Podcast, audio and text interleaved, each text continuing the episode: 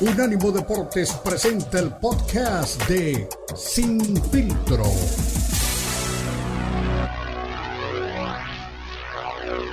Super Bowl el próximo 12 de febrero allá en el State Farm Stadium de Glendale, Arizona. De estos cuatro equipos ya, mi Beto, ya poniéndonos, pues, no la camiseta, sino también ya poniéndonos en el plano de, pues, realmente de, de pronosticar un Super Bowl, ¿a qué equipos ves tú en el Super Bowl el próximo 12 de febrero? Híjole, Cristian, yo creo que todavía, eh, por más allá de que se hayan cumplido varios pronósticos, pues eh, hay cosas que, llaman la atención. Los Niners, ¿no? Este partido, mucha gente eh, prefiere los partidos de 40 puntos de los dos equipos, donde las defensivas son únicamente espectadores. A mí me gustó este, que es más parejo, 19-12 se acabaron los Cowboys, otra vez la, malaria de este equipo, y sí los Niners creo que son un firme candidato, pero las Águilas de Filadelfia están en un plan extraordinario. Lo de las Águilas de Filadelfia y su coreback eh, Jalen Hurts es de MVP. O sea, yo sé que lo de Patrick Mahomes eh, tiene los reflectores, pero lo que está haciendo, 28 eh, puntos sin respuesta, ese cuarto touchdown lo, lo mete Jalen Hurts corriendo, ay, no, no, no, no, no, no me animo. Eh, creo que los Niners, ¿no? Pero no, me animo a descartar a las Águilas de Filadelfia, que son un equipazo, ¿eh? Aparte, el juego es en Filadelfia. Entonces, yo creo que va a ser una gran final de la Conferencia Nacional, pero sí me inclinaría por las Águilas, por la gran temporada, por la contundencia, por por lo que han hecho a lo largo de toda la, campaña. Acuérdate, Cristian, que cuando vino la, derrota a mitad de temporada con la que se acabó el invicto, mucha gente pensaba que, se venían para abajo. Y, no, digo, tuvieron un par de derrotas más, pero este equipo es de adeveras y creo que otra vez será uno de los candidatos a ganar el, Super Bowl. Y en la otra, híjole, pues los, los jefes de Kansas City están on fire, eh, tuvieron la posibilidad de ganar eh, su partido con todo y que no estuvo Patrick Mahomes eh, una buena parte del partido. Eh, el coreback que, que, estuvo, se me fue el nombre ahora, el que estuvo en su lugar, no lo hizo mal, eh, comandó una, una ofensiva de touchdown. Y bueno, pues habría que ver, ¿no? ¿Qué es lo que va a ocurrir con la recuperación de, de, Patrick Mahomes para poder encontrar este, una, una respuesta? Ahora, del otro lado, digo, para saber si es candidato firme, y, del otro lado, eh,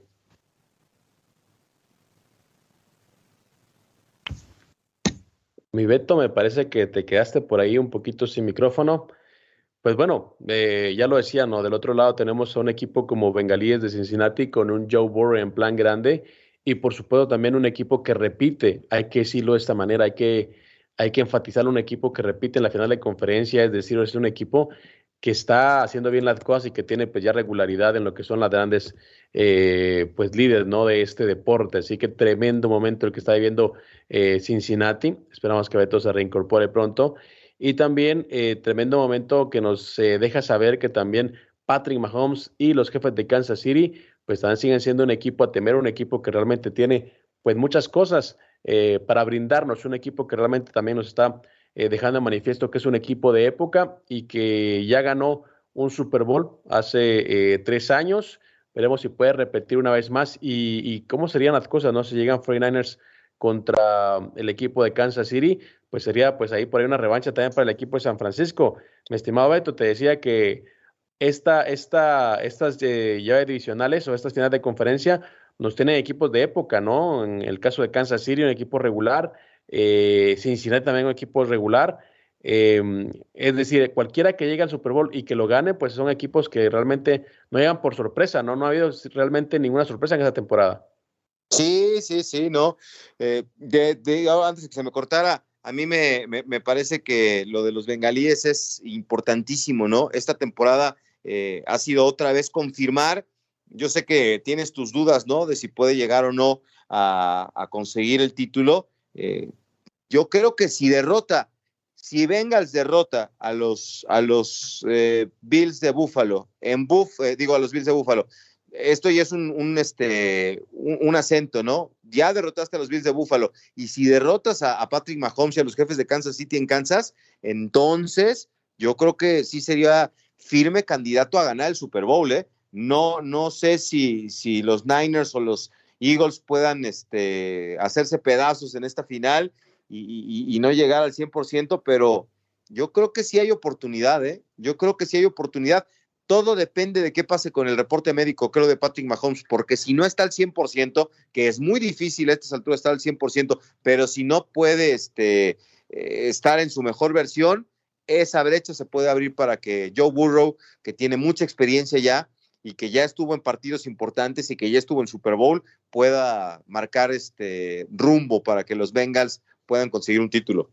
Y te digo una cosa, eh, lo de Cincinnati, también hay que decirlo, el Super Bowl lo perdieron por tres puntos, no fue realmente una paliza la de los Rams contra, contra eh, Cincinnati, Cincinnati de hecho lo estuvo eh, por allá con el marcador en cierto momento, o sea, fue un, fue un partido disputado, un partido cerrado, que en ese momento pues Matthew Stafford pues logró sacar lo mejor de, de sí sobre el final para poder ganar el partido, pero no fue realmente un Super Bowl abierto, un Super Bowl de, de un solo lado. Entonces, Cincinnati es un equipo que realmente hay que tomar muy, pero muy en cuenta, muy, pero muy en serio. Sí, sí, sí. Bueno, ya llegó Ricardo Bravo, ya está aquí con nosotros para platicar. Digo, ya estamos eh, en, la recta final del segmento. Oye, coach, pues, ¿qué te pareció lo, de este fin de semana? Tú me habías dicho que los Jaguares iban a conseguir la victoria, pelearon hasta donde les alcanzó y Patrick Mahomes dicen que, con una pierna avanzó a la, final de conferencia. ¿Qué te gustó más de este fin de semana en la NFL? Muy bueno. Mira, me, eh, eh, sí, ¿no? Se quedaron a siete. Se quedaron a siete los jaguares. Imagínate el próximo año. Ahí quedamos con ese comentario. No pudo Trevor Lawrence. En efecto, Patrick Mahomes hasta con una pierna se ve bien, pero tiene un equipazo, tiene un equipazo alrededor de él. Eh, los Bills me decepcionó un poco eh, Josh Allen, como que esperábamos un estirón de Josh Allen y no, no se dio nunca. Y la cara que tenía al final era como de desconcierto. El equipo de, bueno, los gigantes y, y los Eagles, pues me parece que era un marcador así ya, ya, ya cantado. Y por último, el equipo de los Dallas Cowboys, que igual Dak Prescott jamás va a dar el estirón. Lo vimos una vez más, dos veces interceptado, eh, no tienen pass rush, nadie se, todo el mundo se preparó para Micah Parsons, pero no se prepararon para los otros linebackers que fueron los que hicieron un poco de daño a los 49ers, como, como Bland, como Daron Bland, como Donovan Wilson, de Marcus Lawrence, pero pues no, no, no, nomás no, no funcionó como lo que hicieron, como lo querían los Dallas Cowboys. Este era el momento, este era el equipo, para la próxima va a estar difícil. Y por el otro lado, Elijah Mitchell, Christian McCaffrey, Divo Samuel, eh, eh, Kyle Jusic, son jugadores que todos ellos tocaron el balón y lo hicieron varias veces, ganaron muchas yardas. Con un equipo así, Brock Purdy, que es novatito, se vio súper bien. Lo presionaron un poco nada más, pero se vio súper bien. Ese equipo de los 49ers está con todo, al igual que Filadelfia. Ese va a ser el Super Bowl. Pero bueno, ya vendrá el equipo de Kansas City y los Cincinnati Bengals, que eso sí espantan al miedo. No le vi nada, nada, nada débil a Cincinnati, absolutamente nada. Ellos yo creo que pueden repetir en el Super Bowl, ¿eh? Así es como lo vi el fin de semana. Estimado coach, eh, ya te escuchaba, ¿no? Decirte, pues ya una disección de lo que pasó, pero ya poniendo nombre y apellido, dos equipos en el Super Bowl que, que ves tú realmente, ¿cuál es el Super Bowl de los próximos 12 de febrero?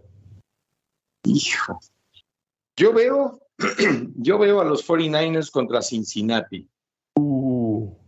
Por tercera ocasión en la historia. Me gusta ese Super Bowl, aunque Filadelfia viene con todo. Viene con todo. Hay algo que Filadelfia, tiene, que los 49ers no, que es un de, primera línea. Y eso, puede, ser, la, diferencia. Entonces, bueno, ya el partido, bueno va a ser Eagles contra Cincinnati. Perfecto. Coach, no, te vayas, quédate un poquito más. Vamos a una pausa y regresamos para terminar de hablar de lo que se viene Super Bowl, porque realmente uno de mis es la verdad que mucha fe ese equipo que nos ha eh, demostrado que caíta la boca y con un buen eh, trabajo en el draft, porque realmente pues hay que mencionar lo que ha hecho en el draft el equipo Cincinnati, eh, pues está ahí nuevamente en la final de conferencia. Una pausa y regresamos.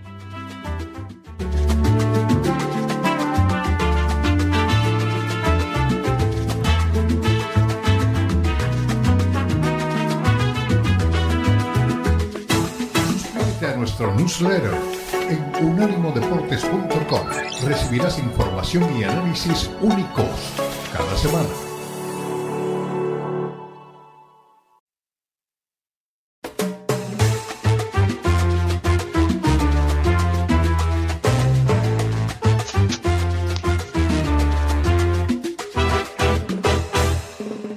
Continuamos, recuerden, somos Unánimo Deportes, esto es Sin y por supuesto estamos junto a Beto Pérez Landa y el coach Ricardo Bravo hablando de las finales de conferencia de la NFL porque cuatro equipos únicamente sobreviven en esta ruta bastante escabrosa, dura, competida, pero sobre todo emotiva hacia el Super Bowl del 12 de febrero. Mi estimado coach, te agradecemos por tu tiempo, sabemos que estás muy ocupado, pero también yo sé que te apasiona hablar de esto, que es fútbol americano y de también, lo mencionabas fuera del aire, de los cuatro equipos que están compitiendo todavía o están con vida todavía, únicamente uno no sabe lo que es ganar un Super Bowl. Y es el de los Bengals. Ahí donde está Joe Burrow. Ya fueron al Super Bowl, ya fueron tres veces al, al Super Bowl, pero este, no han ganado uno todavía. Y esta vez me parece que puede ser la buena. Ya le toca al equipo de los Bengals, a toda esa afición que está ahí escondida, a los poquitos aficionados que encontramos acá en Latinoamérica de los, de los Bengals. Yo conozco nada más a uno se le va a los Bengals, se llama César Marca y todo el mundo lo conoce por todos lados. Pues bueno, ahí están los aficionados. Es tremendo partido que se aventaron los, los Bengals en contra de los Bills. Los aplastaron bien sabroso. Dos touchdowns de Joe Burrow. Y además Jamar Chase, un jugador que es una bandera. Eh, Hayden Hurst también ya se portó súper bien. Samaji Pirine, el corredor, pues, estupenda la actuación que tuvo. Bueno, hasta, hasta atrapando pases. Pirant corrió 33 yardas y por la vía aérea 31 yardas. Son jugadorazo. En fin, yo lo veo muy bien sintonizado. Todos los, eh, los, las espreas y todos los niveles los tiene muy a nivel y las espreas bien sintonizadas. Es un motor que camina súper bien este de los Bengals, sin lesiones. Oye, estaban dando los datos estadísticos ahorita que estábamos hablando de, Joe Burrow, que ya tiene experiencia, que, le han dado la continuidad y que, ha respondido. Eh, tiene 13 partidos ganados en meses de diciembre y enero. O sea, los partidos importantes, los partidos de postemporada. 13 partidos ganados, Ricardo. Y, cuando se hacía el balance de los equipos que han llegado a ese punto, eh, de los corebacks que han tenido 13 partidos ganados en diciembre y enero, encuentras nombres como Joe Montana, Brett Faber y Troy Aikman. Digo, para, para dimensionar lo que está haciendo este chavo. Tres monstruos de la NFL tres monstrazos de la NFL. Ni siquiera hay que platicar de ellos, todo el mundo los conoce. Este jovencito, además de esos tres partidos, 13 partidos que tiene, ya jugando en las grandes ligas con los grandulones, se cuentan con los partidos que jugó contra Alabama, contra este, los equipos a los que enfrentó cuando jugaba en LSU, cuando fue el, líder del equipo de LSU, cuando ganó el campeonato nacional. O sea, el fuelle le lo trae desde, uf, desde ahí atrás. Le tocó Texas A&M, le tocó eh, los voluntarios de Tennessee, le tocó Alabama, le tocó Georgia. Contra eso se enfrentaba. Esos son los equipos que son dominantes ahorita del fútbol americano colegial. Imagínate un muchacho que está hecho para las grandes cosas y que en su primera temporada desgra desgraciadamente se lesionó, pero en cuanto estuvo disponible, ¡pum!, llegó al equipo al, Super Bowl. Es un superestrella este muchacho. Joey Burrow este, yo no, yo no, me digo, no me gusta decir que es el próximo Montana, no. Joe Burrow es Joe Burrow y, va a ser él este, eh, en breve. O sea, no, no van a tener que pasar 20 años para, que, para darnos cuenta que este muchacho es otro similar a lo que hizo Tom Brady o John Montana. No, este joven trae otra madera, trae otro chip ahí ya metido y a ver hasta dónde llega. A mí me parece que de toda esta generación de chavos de corebacks, ahí está la bandera. Ese es el abanderado de todos los corebacks jóvenes. Eh, Ricardo, eh, ahora que hablas de, de, Joe Burrow y lo que ha hecho también eh, el equipo de Cincinnati, dos cosas me quedan claras a mí. Eh, estamos ante un equipo de época, un equipo que realmente, lo decía, no tiene pero realmente mucho, mucho arrastre dentro de lo que es eh, la afición al fútbol americano, fuera de Cincinnati. Eh, y estamos también esperando que si llegan los triunfos, si llega una época de los eh, bengalíes, también llegará la afición, ¿no? También llegarán los adeptos, ¿no? A una, a una disciplina eh, que bien decimos, ¿no? Los equipos de fútbol americano son pues famosos, cuando empiezan a ganar. Le pasó a los Patriotas, ¿no? Y ahora los bengalíes también están ahí. Claro. Dallas, le pasó a Dallas. Todos esos aficionados que se hicieron cuando fueron campeones, ahorita están ahí 27 años después. Sí, este es nuestro año. Este... Así se va haciendo la afición. Y Bengalíes, sí, sí, tienes toda la razón, mi Cristian. Es un equipo que pues no tiene afición, era de los últimos de la liga, por allá lejos. Llegaron dos veces al Super Bowl y contra los 49. O sea, les tocó bailar con la más fea de la fiesta. Entonces, bueno, este es el año, este ya les toca. Este, si, si volteamos tantito para atrás al NFL, sí, allá vienen, dejando una huella muy, muy profunda estos eh, Cincinnati Bengals, sobre todo con muchachos que no tienen en el roster, sabes en el roster, este quién es y este otro quién es, tal Jonah Williams, sabe Dios quién es ese tal Jonah Williams, va, pues jugaba en Alabama en el 2019 todavía, y este es uno de los jugadores que están en la línea ofensiva del equipo de los, de los Bengals, jugadores desconocidos, muy jóvenes, pero sí muy sintonizados con el tema del equipo.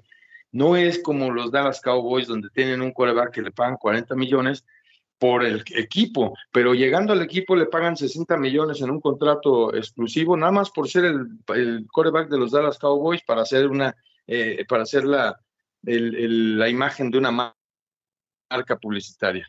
Eso es ya sobrevaluado, eso es ya sobrevaluado. En fin, los Bengals, ahí está el equipo, el bueno de este año, los Bengals. Bien, Cristian, esa es una buena, buena perspectiva la que tienes tú del equipo. Sí, no, es un, equipo importante. Ahora, Ricardo, eh, hablemos de las tragedias. Ya hablaste de, un coreback que, le pagan 40 millones de dólares y tiene dos intercepciones en la primera mitad y que no puede llevar a su equipo. ¿Qué te decepcionó más? ¿Los Cowboys y Dad Prescott o los Bills de Buffalo y Josh Allen, que no pudo hacer un pase de anotación? Yo esperaba un equipo volcado al frente y que pudiera responder porque estuvieron siempre abajo en el marcador y no pudieron doblegar a, los Bengals en ningún momento. ¿Quién te decepciona más? Mira, de los Bills puede ser, es que está chavo. Josh Allen todavía está chavo. Muchos de los jugadores de los Bills son muy chavos. Pero ya los Dallas Cowboys, oye, ¿cuántos años llevan en la liga? Ese tal Dak Prescott, el quarterback, ya lleva mucho y como que siempre, no, que el dedito, y ahora el pie, y ahora el hombro, ¿y ahora qué? Este, ahora sí que estás completamente sano, entregas un partido. No, no, no, no entiendo. Me ha decepcionado. Digo, ya me tenía decepcionado desde hace mucho Dak Prescott. Mucha gente le cree todavía a Dak Prescott. Yo desde hace algunos años dejé de creer en él. Porque el, que, el jugador que se lesiona un dedo y no puede toda la temporada, pues es como que yo nunca había visto así. A lo mejor Aaron Rodgers se ha comportado de esa misma manera, pero ese es otro, Aaron Rodgers. Este, en fin, no sé, me decepcionó más Dak Prescott. No los Dallas Cowboys, porque Elliot tuvo las oportunidades descorrió lo que pudo, este, todos hicieron lo que pudieron.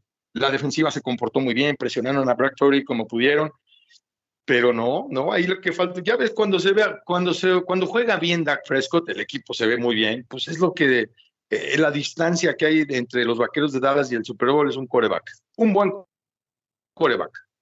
Coach, lo, bien, ¿no? Eh, un tipo que se lesionó un dedo y no juega la temporada y vimos a Mahomes jugar en una pierna prácticamente en un partido decisivo, ¿no? Ahí la diferencia entre uno y otro. Y Josh Allen también ahí cojeando dos, tres, hace dos semanas. Este, Mahomes lo vimos ayer ahí cojeando y con dolor, ¿eh? Porque trae fascia de dolor.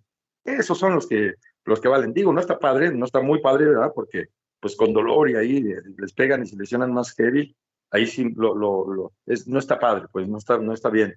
Pero estos son los jugadores, esos son los que nos enseñan, esos son los que nos, los que generan valores para el deporte. Hay que verlos, hay que verlos, mi Cristian. Exactamente. Coach, un abrazo, como siempre, te agradecemos porque dentro de toda tu agenda haces un, espacio para estar con nosotros. Esperemos pues que se den las, las, los pronósticos este fin de semana y veremos pues ya el Super Bowl próximo 12 de febrero. Un abrazo. Sí, señor, un abrazo también para toda la afición que contacta con nosotros desde los Estados Unidos. Yo me siento en casa en esta estación, en este programa, con grandes amigos. Un abrazo para todos. Un abrazo era el coach Ricardo Bravo, hablando también ya de lo que nos dejó estos eh, duelos divisionales y lo que se viene también en las finales de conferencia. Recuerda el próximo 12 de febrero, Super Bowl allá en Arizona. Y usted escuchará todos los detalles, como siempre, aquí en Unánimo Deportes. Una pausa, regresamos porque hay detalles de boxeo. Dice el Junior que se prepare el Canelo porque él es una amenaza para el boxeador jalisciense.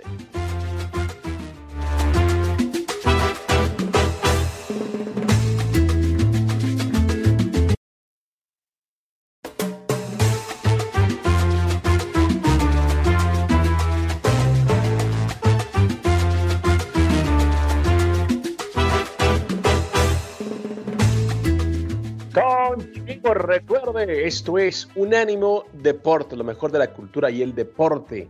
Ya están listas las finales de conferencia. La NFL se escuchaba a Ricardo Bravo, el coach, hablarnos de todo lo que nos dejó esta eh, semana de postemporada, hablando también de lo que puede significar para los bengalíes ser un equipo de época. También hay reacciones porque uno de los favoritos de la gente, mi estimado Beto, habló luego del partido en el que los jefes de Kansas City pues, lograran el boleto a la final de conferencia. Aquí las palabras de Patrick. Yeah, um, I obviously didn't want to go back and see it. Uh, I didn't want to go get the X-rays or whatever it was. I wanted just to continue to play.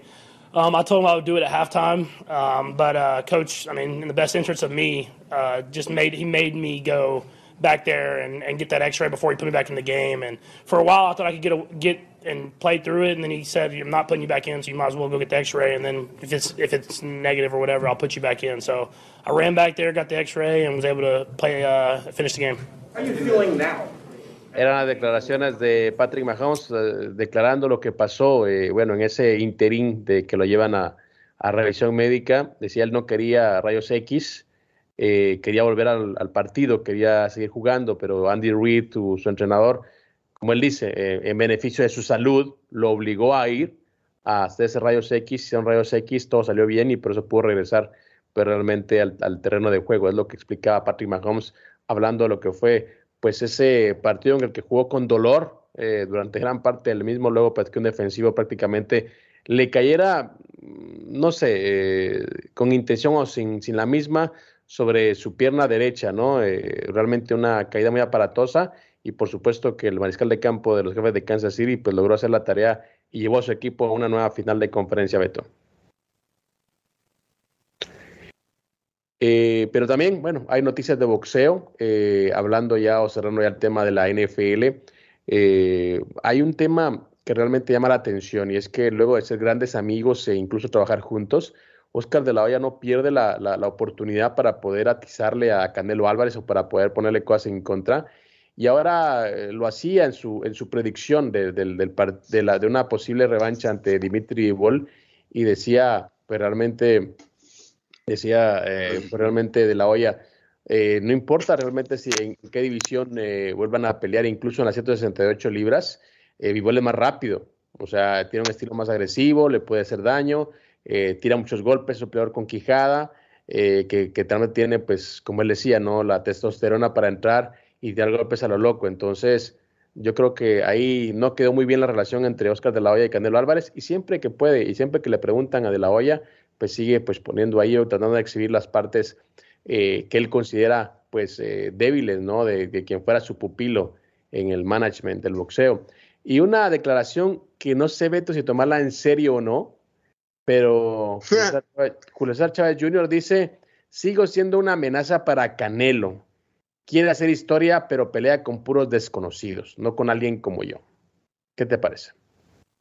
No, pues puede ser una amenaza en redes sociales, ¿no? Con sus TikToks y su taca taca ta, taca taca ta. A lo mejor sí tiene más este. Al taca taca ta.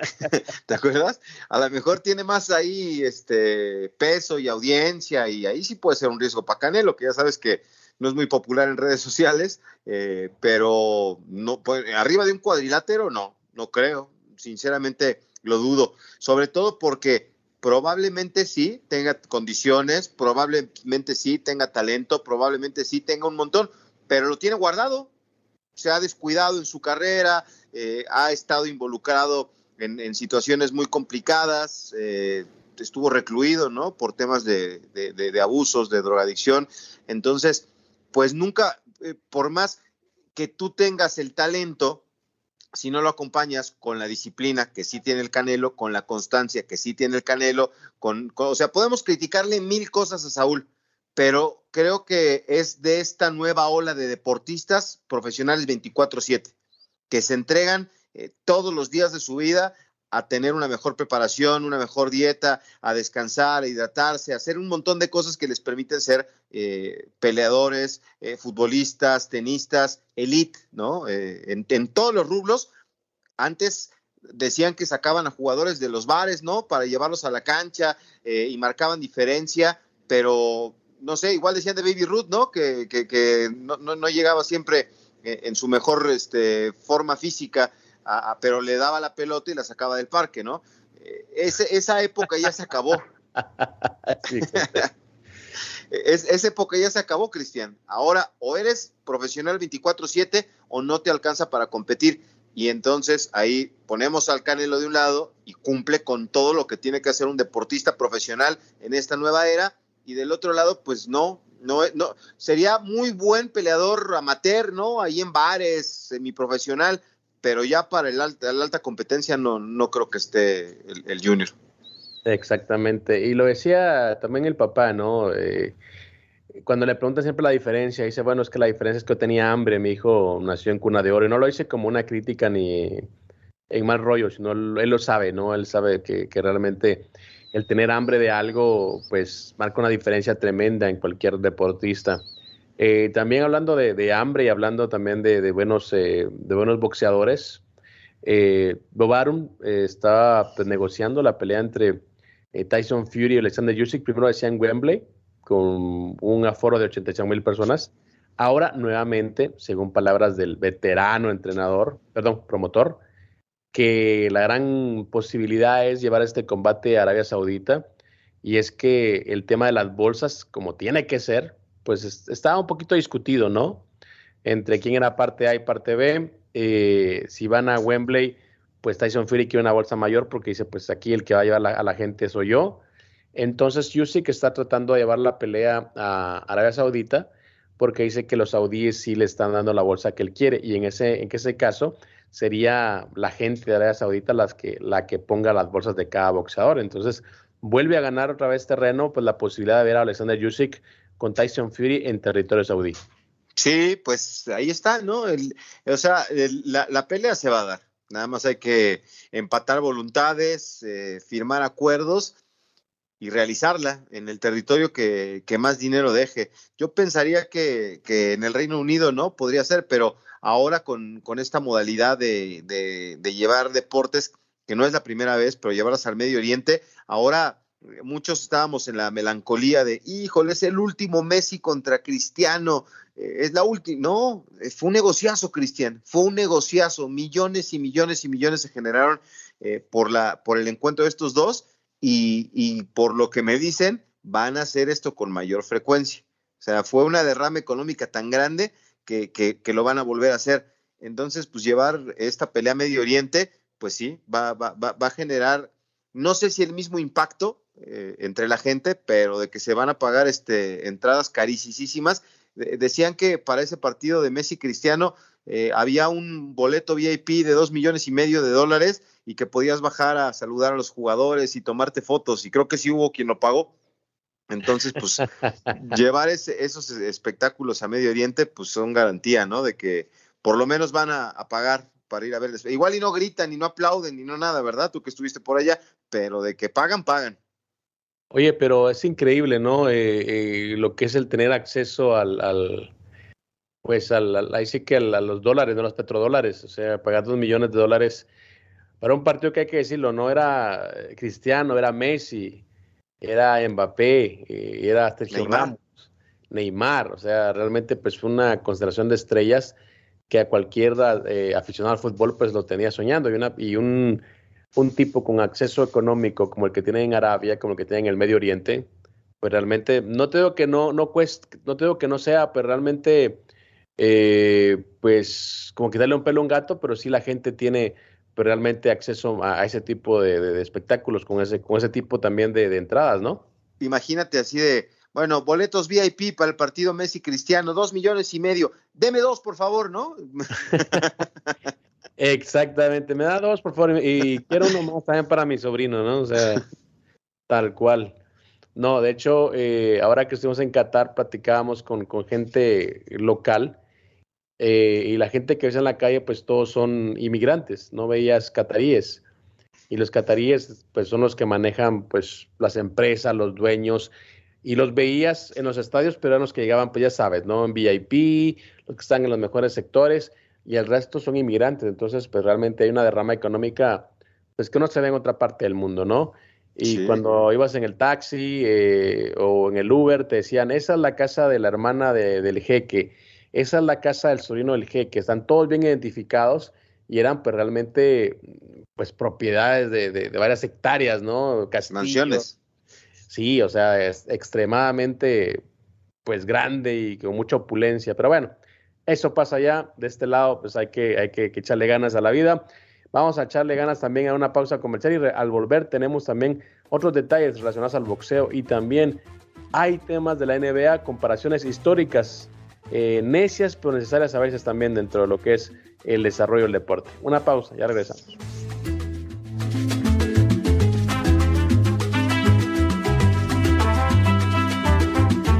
Suscríbete a nuestro newsletter en unánimodeportes.com.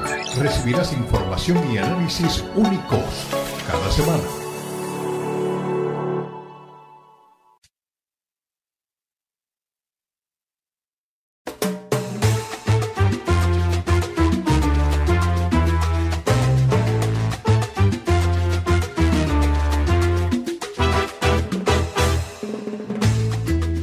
Recta final de Sin Filtro. Recuerde, somos Unánimo Deportes.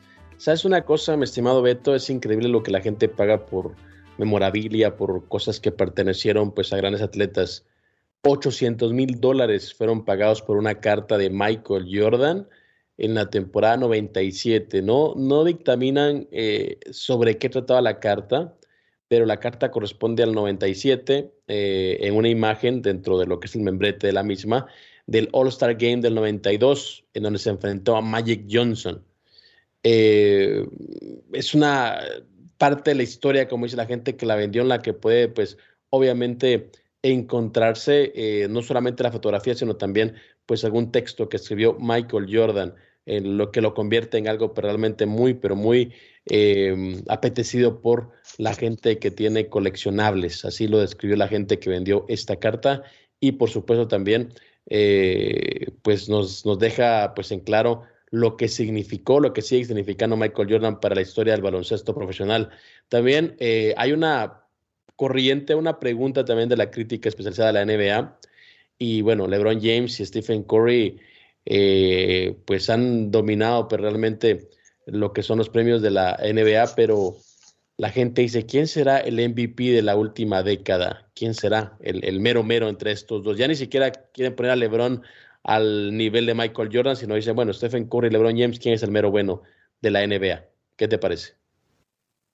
Pues, a ver, primero lo de lo de Michael Jordan me parece extraordinario, ¿no? Este, es así, la gente llega y, y encuentra estos objetos que a veces, este, pues no, no, no, te das cuenta, ¿no? Eh, como alguna vez vi que en, la entrega de los Óscares, ¿no? Este, la, hoja del premio al, al, ganador, eh, a veces se queda ahí en el estrado y, circula y eso tiene un valor para los coleccionistas impresionante, ¿no? Impresionante. A mí en un Mundial de Clubes, Cristian, eh, ¿en qué fue? En 2009, le dieron a... ¿Quién fue? Era Ah, no me acuerdo quién era el jugador, pero en una final de fue Milán contra Boca Juniors.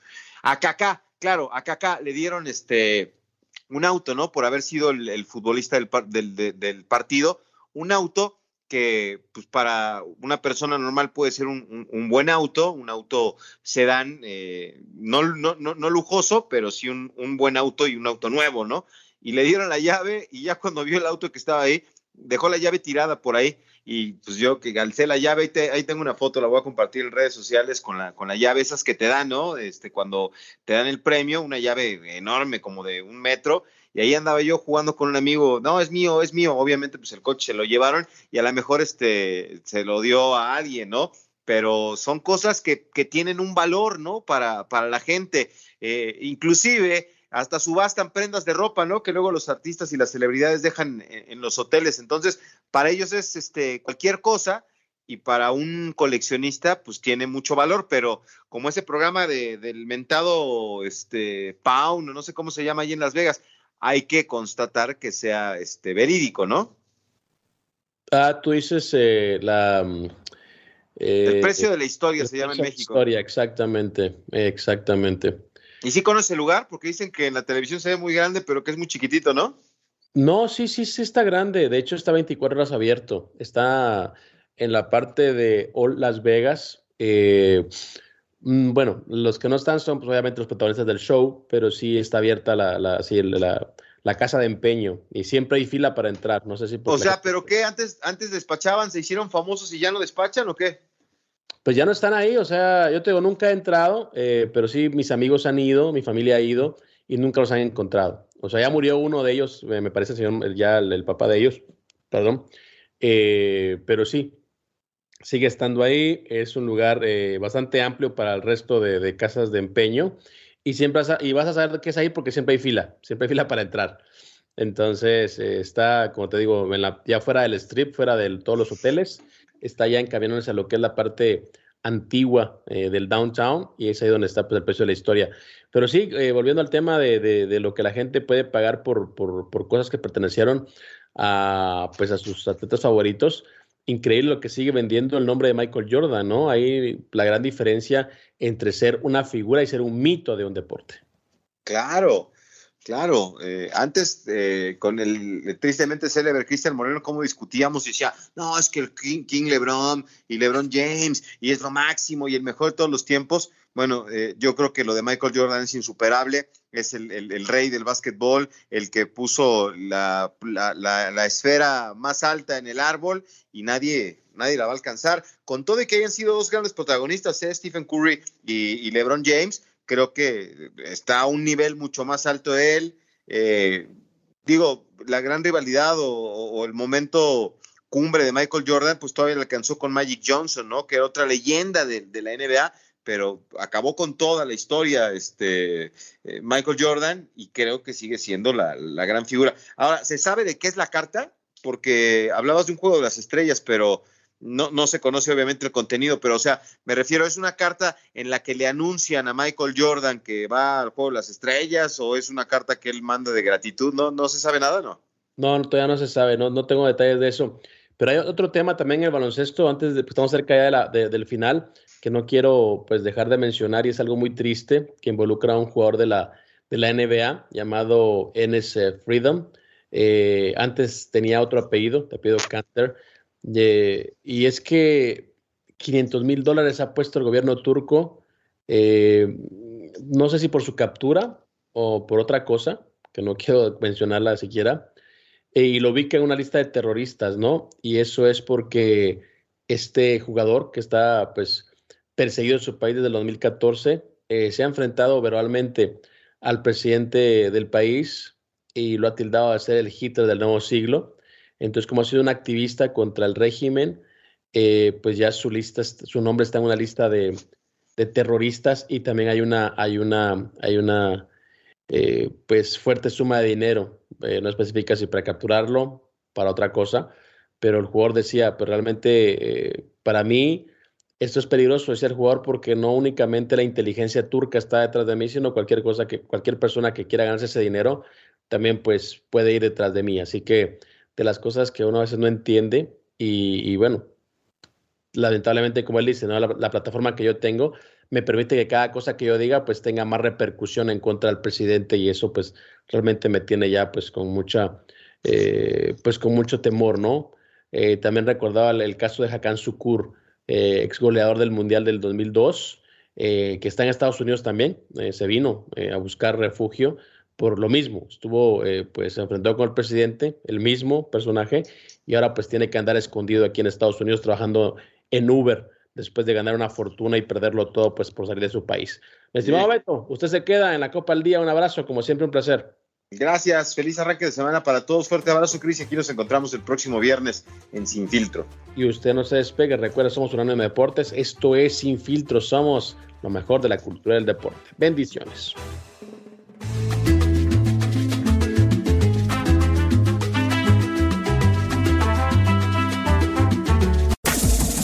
Este fue el podcast de Sin Filtro, una producción de Unánimo Deportes.